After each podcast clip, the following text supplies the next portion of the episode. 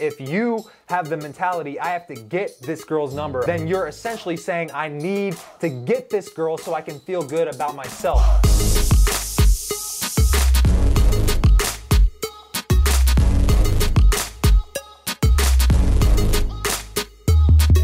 All right, guys, we got an interesting video today. We are on our grind lately and we're gonna keep that train rolling. So, in this video, Chris, my marketing manager of Raw Dating Advice, is going to be rapid fire asking me questions that got submitted to us via uh, responses from the guys on the email newsletter when a few days ago we asked, what are some of the sticking points that you guys are currently struggling with? And so today we're going to be answering those questions. Here's the catch I have 30 seconds to answer each question. That way we can get through all of them and we're going to challenge me to do that. And so to do that, Chris has a timer and we're gonna play a dinging sound. You wanna play the sound so he knows what the sound sounds like? Play that sound. All right, so when we hear the ding, I have to stop the answer. So I have to give you the most concise and actionable value possible in those 30 seconds. So without any further ado, let's get right into it. Hit me with that first question, Chris. First question How do you keep high interest in a girl that you can't meet over text given the situation now? So, how do you get a girl to be continually interested in you even though you can't meet her. You got to send her what is called radar texts, which are value giving texts that give her good emotion when she sees your name pop up on her phone. That way you stay on her radar. Also, you should be active on your social media Instagram, Facebook, whatever media platform that you interact with. You got to be staying out there. You got to be omnipresent. So that way, even if you're not actively hitting her up, you're still uploading stories that are emotionally relevant to her. Does that make sense? Next question. Not sure how to know if she's DTF. Bro, if you don't know, then you are not doing your job as a man, making this man, this interaction man to woman. AKA, if you both were magically teleported to another room where there happened to be a bed and nobody else around and the doors were closed, would it be, make sense for you guys to start making out or not? If you can't answer that question with an obvious yes, then you're not doing a good job with your sub communications to make her feel the tension and make her understand that this is a man to woman interaction.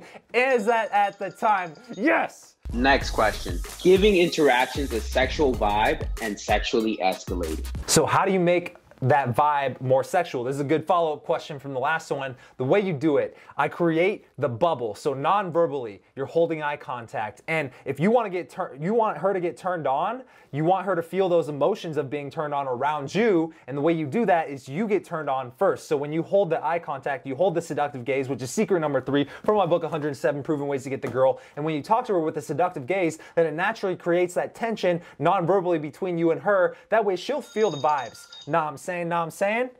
Next question. For me, it's being heard and not ignored, creating a positive impact around the people I interact with. So, the first step to creating a positive impact with the people that you interact with on a day to day basis is definitely first making sure you have that intent, which sounds like you do have the intent to be giving value when you have interactions. But also know that the last emotion someone feels around you, so if you guys end the, the conversation in an awkward silence, that's gonna be how they remember you because that's the last emotion they felt around you. So, be a master at leaving leaving the interactions on a high note. I like to do it by teasing her playfully right at the end.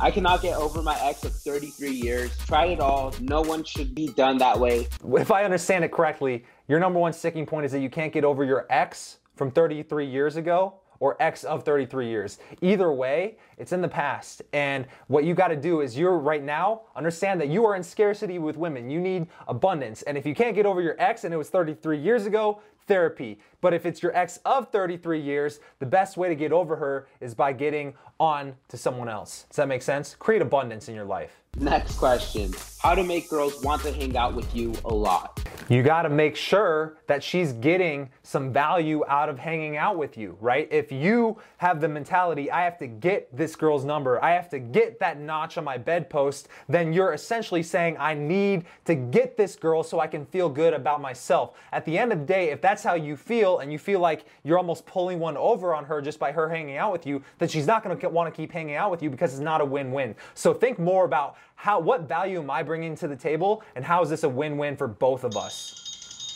Next question. I'm too nice and big hearted. I need to change that for sure. And I have a lot of trouble approaching women. I'm, I'm gonna make a guess about you. You probably think that when you approach a girl, you are imposing on her time. And just like the last question, if you feel like you're too nice to impose on another girl's time, then you what you're really feeling like is I'm not valuable enough to approach that girl. So start thinking, how can I understand that I need to be bringing value to the table? And also, how do I understand what kind of value I have? You got to actually internally reflect what kind of value do I offer to the table? I'll tell you what, right now, you're into personal development, you're into improving yourself. If you improve yourself, then naturally you're becoming more valuable just by the simple nature that you are actively improving yourself and improving your mindset by watching videos like this and understand that you are bringing value to the table. And when you do approach a girl, you're not imposing on your time, on her time, and you can still be charming and still do that shit. I went over time, but fuck it, you need to hear that shit. Next question. My age, dude.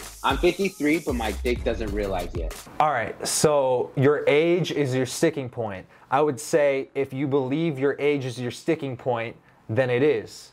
But if you don't believe your age is your sticking point, then it isn't your sticking point. More of the story is it's whatever story you're telling yourself. And right now, if you think that's the number one thing holding you back, then you haven't met the motherfuckers that I go out with who are in their 50s and some of my clients who are in their 60s, one of them who's even in their 70s, and they are approaching girls who are half their age, girls who are my age or younger, and they're crushing it with these girls because to them, age is no number, or age is no thing, it's just a number to them. And just because they're 53, if they don't feel 53 like you don't feel 53, then it shouldn't be that big of a deal to you because it's all about what kind of energy you bring into the table and what kind of energy are you giving off. Are you giving off that my energy sucks and I can't be with you because I'm 53? Or you saying I'm 53, I got the world experience behind me and I'm just bringing all this youthful energy, energy to this interaction? Either way, that's my opinion on that situation.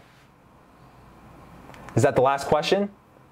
Yes, sir. That's All right, so that was interesting. I went overtime on a couple of them, but surprisingly, I was able to give you guys the value that was required in the 30 seconds. So if some of you guys want to see me elaborate more on these questions or some of these topics that we hit on briefly in this video, then just understand that yes, we are starting to do a little bit more longer form content. I'm gonna start a podcast here soon. You guys are gonna see how this room evolves into an actual media studio. So let us know in the comments below what questions or what topics that we covered today do you wanna see us go a little bit deeper on? Let us know in the comments below. Leave us a like if you got any value from this. Peace out.